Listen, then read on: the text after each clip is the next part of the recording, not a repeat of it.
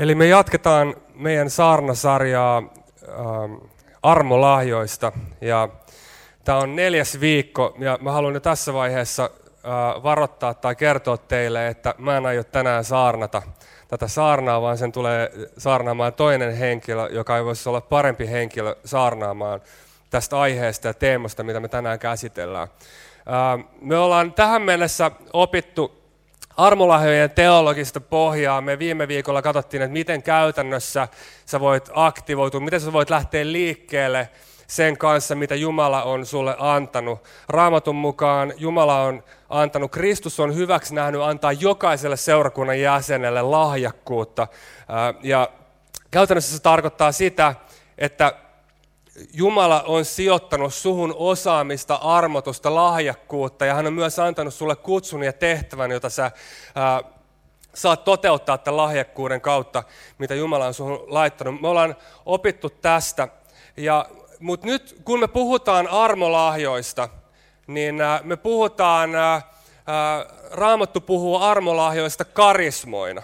Eli toisin sanoen Jumala on antanut armolahjan lahjakkuuden ja sitä kutsutaan karismaksi. Ja karismasta taas tulee niin sanottu karismaattinen liike. Kuka tietää, mikä on karismaattinen liike? Nosta käsi ylös, kalpi. Osa tietää, osa ei.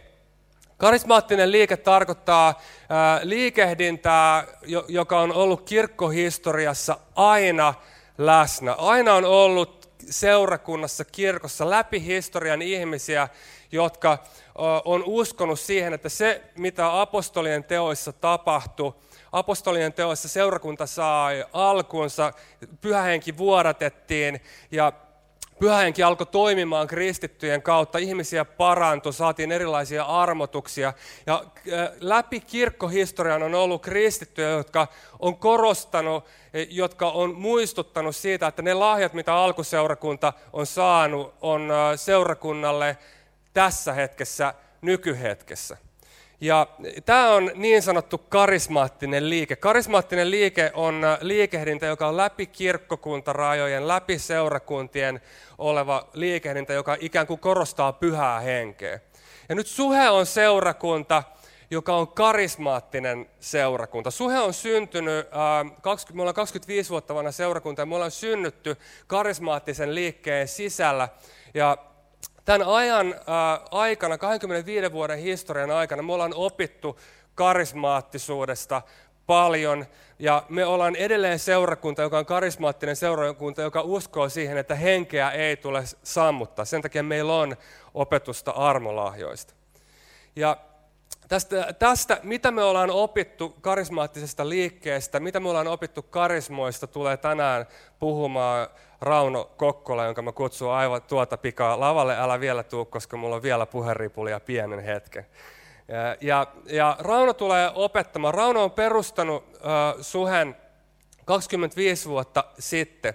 Ja uskonnon oppikirjoista, uh, kun käsitellään karismaattisuutta Suomesta, niin sä voit löytää Rauno Kokkolan nimen niistä kirjoista.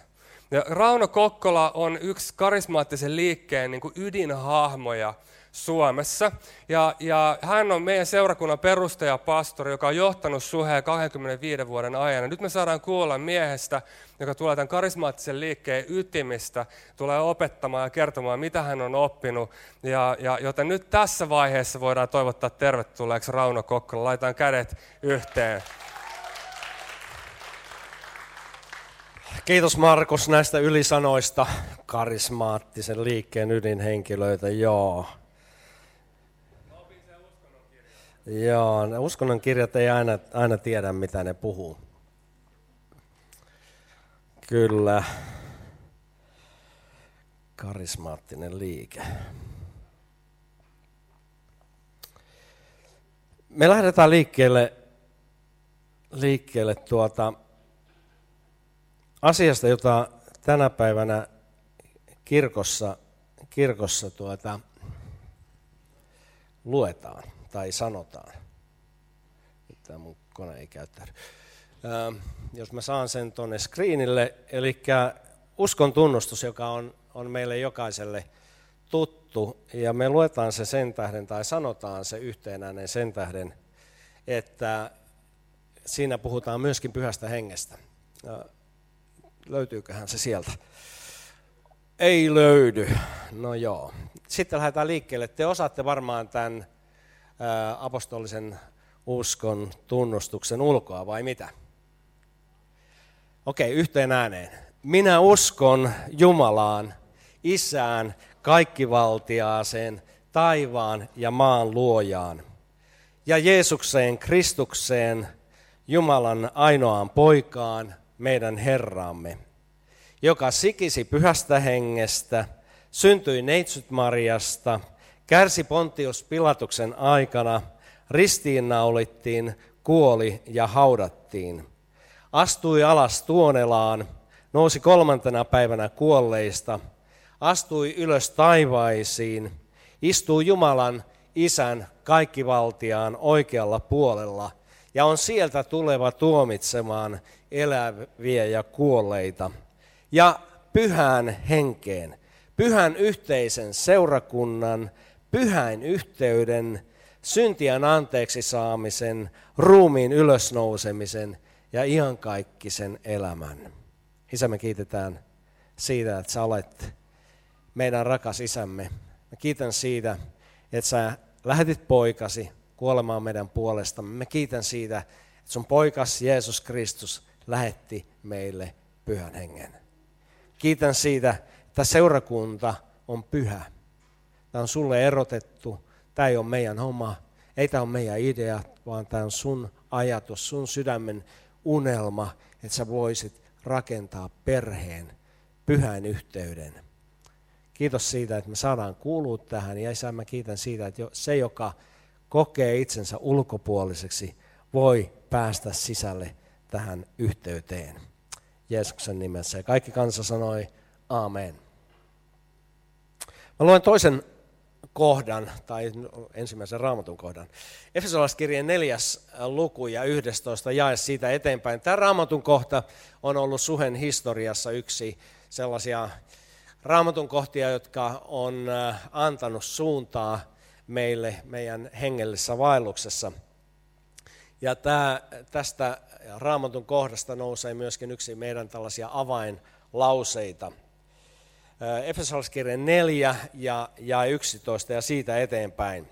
Hän antoi seurakunnalle sekä apostolit että profeetat ja evankeliumin julistajat sekä paimenet että opettajat. Tämä on uusi käännös. Varustaakseen ja nyt mä lisään sanan, koska tämä varustaa sana pitää sisällään tällaisen täydellisyyden ajattelun. Varustaakseen täydellisesti kaikki seurakunnan jäsenet palvelustyöhön. Kristuksen ruumiin rakentamiseen. Kun me kaikki sitten pääsemme yhteen ja samaan uskoon ja Jumalan pojan tuntemiseen, niin me saavutamme aikuisuuden Kristuksen täyteyttä vastaavan kypsyyden. Silloin emme enää ole alaikäisiä, jotka ajelehtivat kaikenlaisten opin tuulten heiteltävinä ja ovat kavalien ja petollisten ihmisten pelinappuloita. Vanha käännös puhuu eksytyksen kavalista juonista. Silloin me noudatamme totuutta, rakkautta ja kasvamme kaikin tavoin kiinni Kristukseen, häneen, joka on pää. Hän liittää yhteen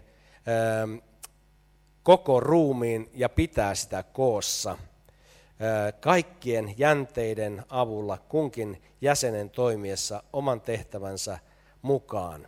Ja näin ruumis kasvaa ja rakentuu rakkaudessa.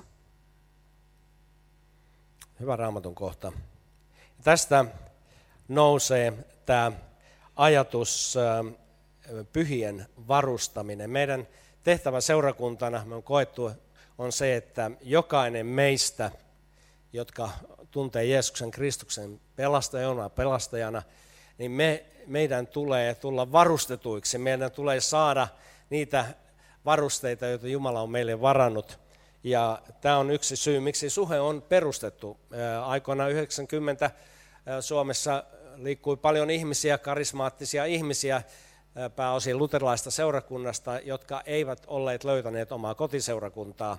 Ja niin sitten 90 perustettiin tämä seurakunta. Sitä ennen mä toimin Suomen yhteiskristillisen raamattukoulun perustajajohtajana ja me opetimme karismaattisia asioita tuossa raamattukoulussa.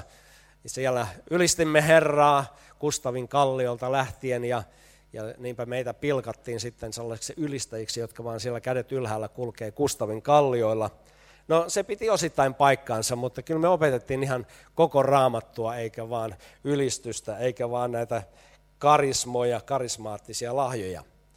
Raamatussa löytyy likipitään 30 erilaista asiaa, jotka liittyvät näihin karismoihin, jotka kuvaavat sitä, mitä pyhähenki on meille antanut, mitä pyhähenki tekee meissä tai meidän kauttamme.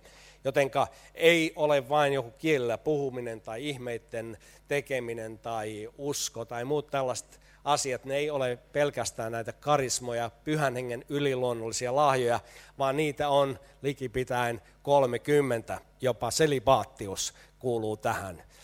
Jopa vapaaehtoinen köyhyys kuuluu tähän, jotenka tervetuloa, en mä tarkoita selipaatiksi, mutta tervetuloa mukaan erilaisiin lahjoihin, joita Jumala haluaa meille antaa. Ne on, raamatun karisma on yliluonnollinen. Se ei ole meidän valittavissa, vaan se on pyhän hengen yliluonnollinen lahja meille.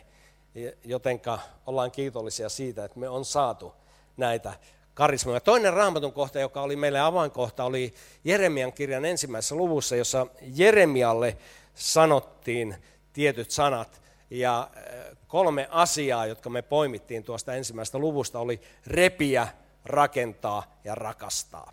Ja meidän tehtävä koettiin silloin, meidän tehtävä on repiä maasta kaikkia niitä juuria, niitä ajatuksia, mitä meidän elämässä on, synnillisiä tapoja, erilaisia vääriä ajattelutapoja, käytöstapoja, niitä meidän tulee repiä meidän omasta elämästä. Ja me nähtiin, että meidän tehtävä on myöskin rukoilla sitä, että tässä maassa voisi syntyä uutta herätystä, uutta Jumalan etsimistä, jolloin ihmiset kääntyvät Jumalan puoleen, jolloin ihmiset voivat vapautua niistä pahoista asioista, mitä synti on tuonut meidän jokaisen elämään. Niitä tulee repiä. Sitten meidän tehtävä on rakentaa seurakuntaa Jumalan huonetta. Meidän tehtävä on rakentaa toinen toistamme. Meidän tehtävä on viimeiseksi rakastaa. Ei vain itseämme, vaan nimenomaan toisia toisia seurakunnan jäseniä ja myöskin tätä kaupunkia, niitä, jotka eivät vielä tunne Jeesusta, Kristusta pelastajanaan.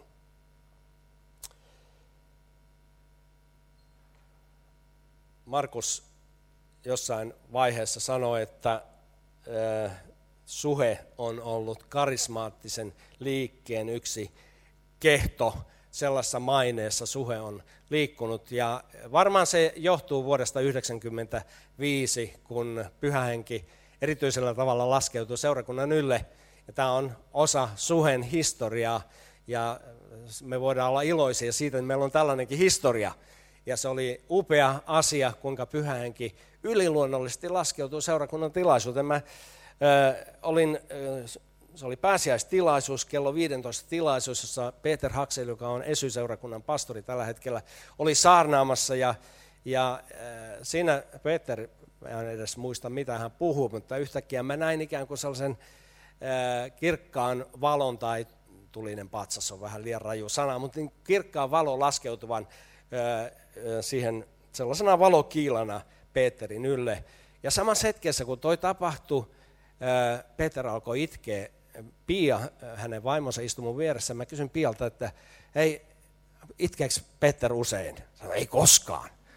No, hän on tällainen suomen ruotsalainen, hyvin sivistynyt ja hyvin käyttäytyvä ihminen ja tietyllä tavalla sellainen oman arvonsa tunteva ihminen. Ei hän itke, ei ruotsalainen itke Suomessa. Öö, no en mä tiedä, ehkä se ei pidä ihan paikkansa, mutta öö, Peterin ei pitänyt itkeä. Peter murtui siinä ja sitten avasi alttarin ja sanoi, että hei, te jotka haluatte tulla kohtaamaan Jumalaa. Ja tuohon aikaan suhessa oli tilanne, jossa meillä oli tällaisia erilaisia leirejä. Kaksi leiriä, jotka mä erotin hyvin selvästi, oli tällainen uskonliikkeen leiri, joka vaan sanoi, että sun tulee vaan tunnustaa uskoasi ja uskoa siihen, että Jumala tekee hyviä asioita, joka on totta, mutta sun omalla kohdalla vaan tunnusta, tunnusta, tunnusta, niin kyllä ne asiat kääntyy hyväksi. Sitten oli toinen leiri, joka ei ihan uskonut tähän tunnustuslinjaan, ne vaan halusi hoitaa sieluja. Ja ne ajatteli, että kun sielu hoidetaan, niin sitten kaikki tässä paranee. Ja yllätys, yllätys, me huomattiin se, että sielun haavoja on niin hirveästi, että ne, ne ei koskaan niin kuin elämän aikana parannu, jotenka oli aika kaksi tällaista mahdot, no, sorry, mahdottoman tuntuista leiriä, jotka oli sitten tavallaan niin kuin sotajalalla. Ja nyt sitten Peter avaa alttarin ja, ja kuinka ollakaan sinne alttarille tulee sitten kummankin näiden leirin edustajia. Ja ää, me tietysti Hannallisen vaimoni kanssa me oltiin niin kuin kummankin leirin puolella. Me nähtiin, että me tarvitaan kumpaakin, mutta ne sitten pyysi anteeksi nämä sotivat, tämä on vähän liian raju sana, mutta kuitenkin eri mieltä olevat ihmiset olivat siellä kaulakkaan ja, ja syntyi tällainen sovitus ja sen jälkeen jotain puhkesi suhessa, sellaista, jota me ei ole koskaan aikaisemmin nähty. Ihmisiä alkoi tulla sinne ja ihmisiä alkoi tulla uskoon. Ihmisiä kääntyi maailmasta Jumalan luokse. Aivan siis ilmiselvä pyhänengen liike. Ongelma oli se, että me oltiin nuoriseurakunta. Ongelma oli se, että meillä oli riittävästi johtajuutta, että me oltaisiin voitu ohjata sitä pyhänengen virtaa. No voiko pyhänengen virtaa ohjata? Kyllä.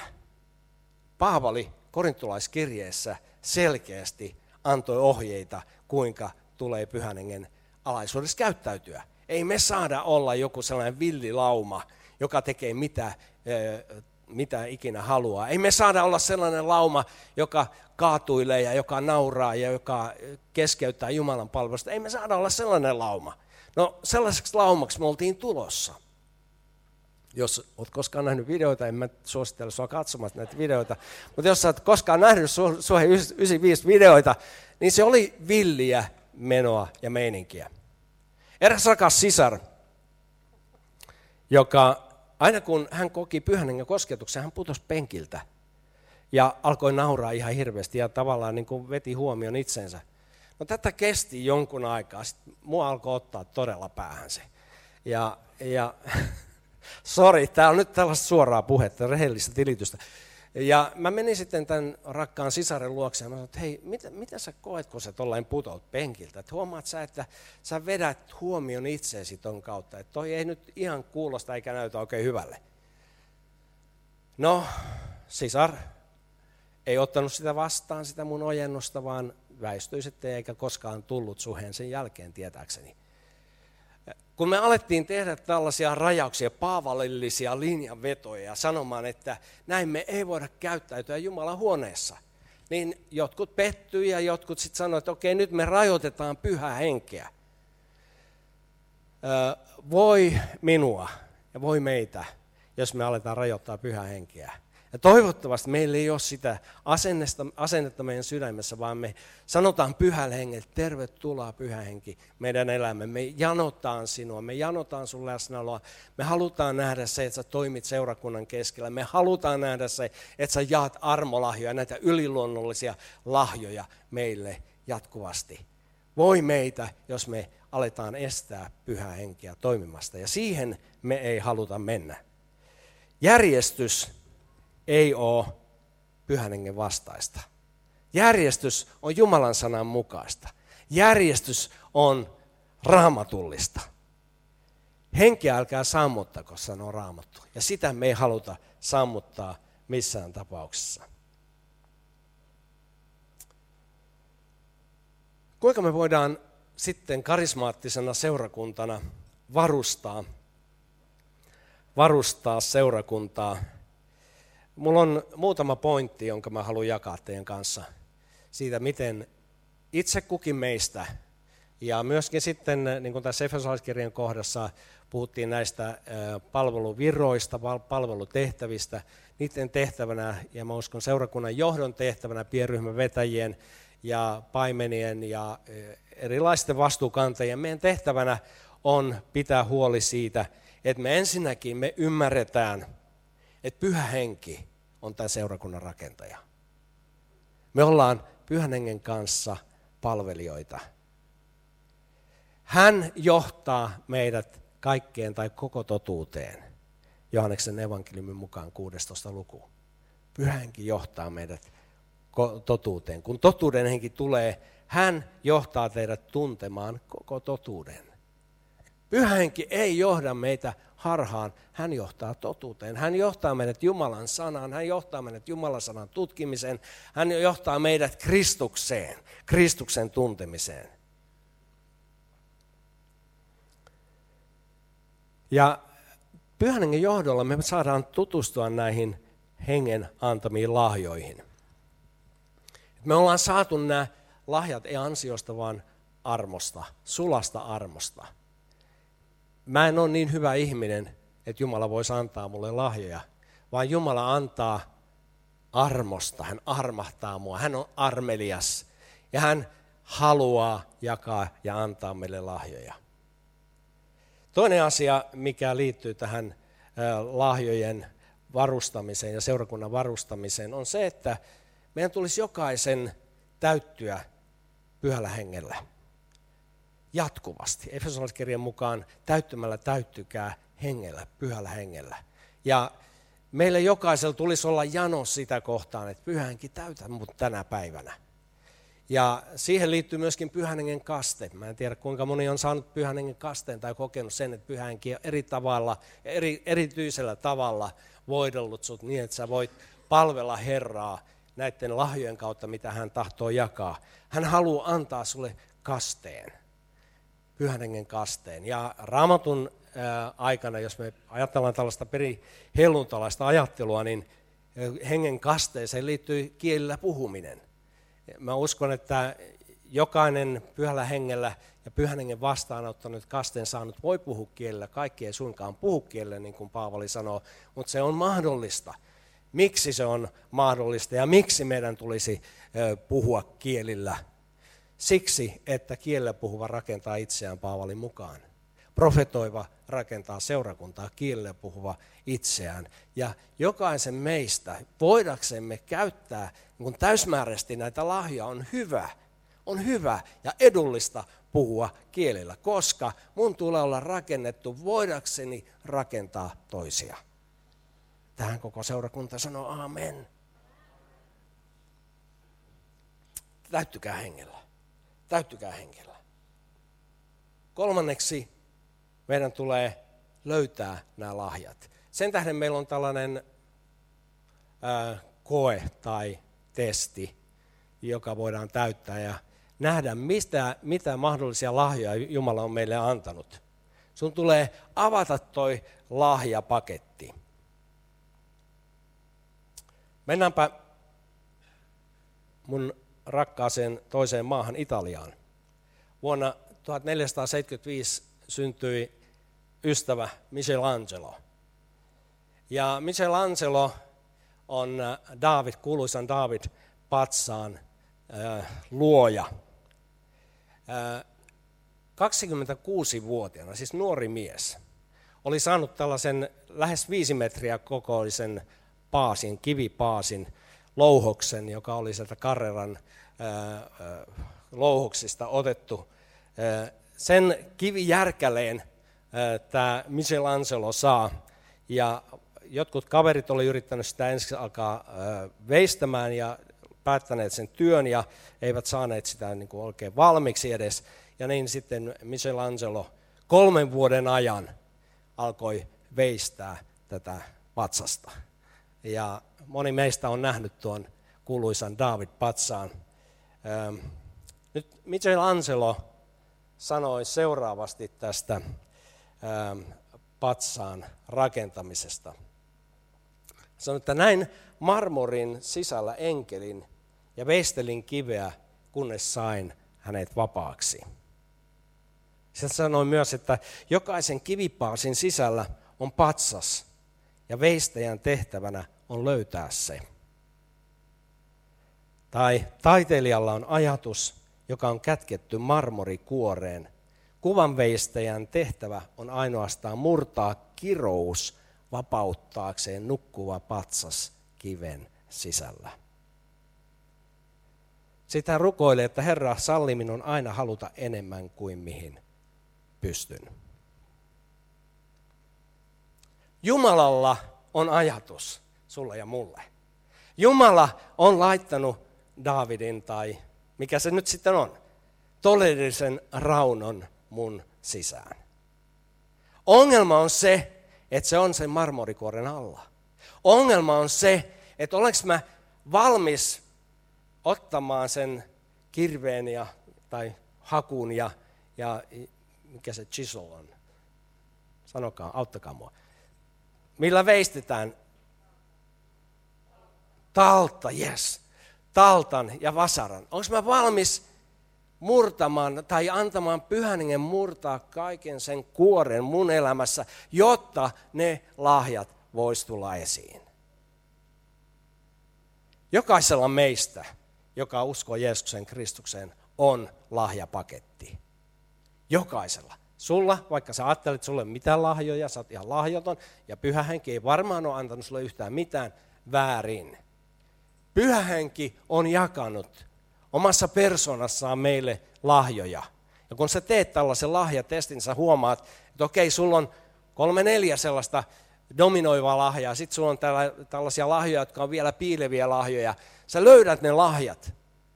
Mitä sä teet näillä lahjoilla? Sanotko sä, hei, ei toi on liian suurta, ei toi sovi minun ollenkaan, en mä hyväksy tota. Vai sanotko sä, kyllä mä näen noita juttuja. No mitä sä teet sitten, kun sä näet lahjoja omassa itsesi? Olen Michelangelo, joka, joka näki sen enkelin sen kiven sisällä. Olen Michelangelo, joka näki sen Pekan ja Antin ja Virven ja Saaran ja Sarin ja Marin ja ties mitä. Ole se Michelangelo. Ja pyydä, että pyhänkin avaa sun silmät näkemään ne lahjat, mitä hän on suhun asettanut. Seuraavaksi rohkaise. Rohkaise toisia, rohkaise seurakuntaa, rohkaise ihmisiä pääsemään sisälle näihin lahjoihin. Meidän tulee haluta niitä lahjoja, ei vaan kieltää sanoa, että kiitos ei, en mä tarvitse, en mä halua näitä. Meidän tulee haluta niitä. Kukaan ei ole lahjaton.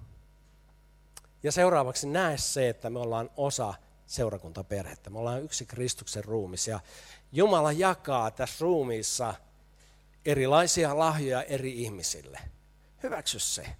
Ja arvosta sitä, kunnioita sitä, että pyhänkin on pelastanut sut, tai Jeesus on pelastanut sut ja antanut pyhän sun sydämeen. Kunnioita sitä, arvosta sitä, pidä sitä kalliina aarteena. Älä halveksi pieniä alkuja, pieniä aloituksia, pieniä harhailevia askelia sen lahjan käytössä, vaan lähde liikkeelle.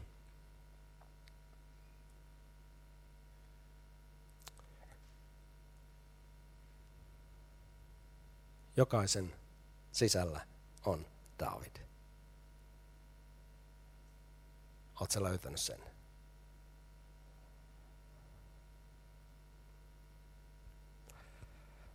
Lopuksi yksi varoituksen sana. Bändi voi tulla lavalle. Jeesus kertoi kertomuksen talenteista, lahjoista. Oli, jollakin oli paljon lahjoja, hän käytti niitä lahjoja. Sitten oli joku sellainen urpo, sori, jos olet urpo, niin älä, älä loukkaannut tästä. Joka, joka koki sen, että hän on saanut vain yhden lahjan. Mitä hän teki tuolle lahjalle? Hän kätki sen. Hän ei ollut valmis avautua sille ja sen lahjan käyttöön. Hän sanoi, että e, en mä pysty lisäämään, en mä pysty kasvaa tuossa, en mä pysty käyttämään tuota lahjaa. Jos sä oot täällä tänään ja sä koet sen, että sä oot se, jolla on tämä yksi lahja, ja sä et uskalla edes sitäkään käyttää. Mä tahdon haastaa sua. Aloita käyttää sitä lahjaa.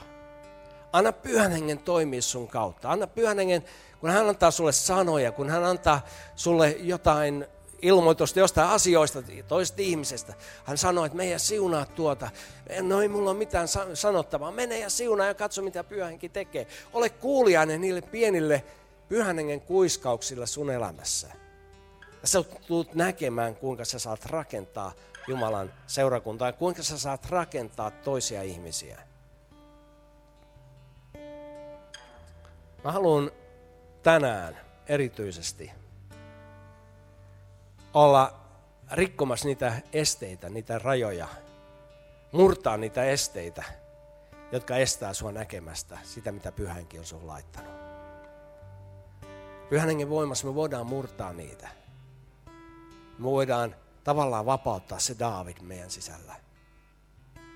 Meidänkin tulee tehdä jotain. Me voidaan kätkeä se lahja tai me voidaan laittaa se käyttöön. Riippuu meistä.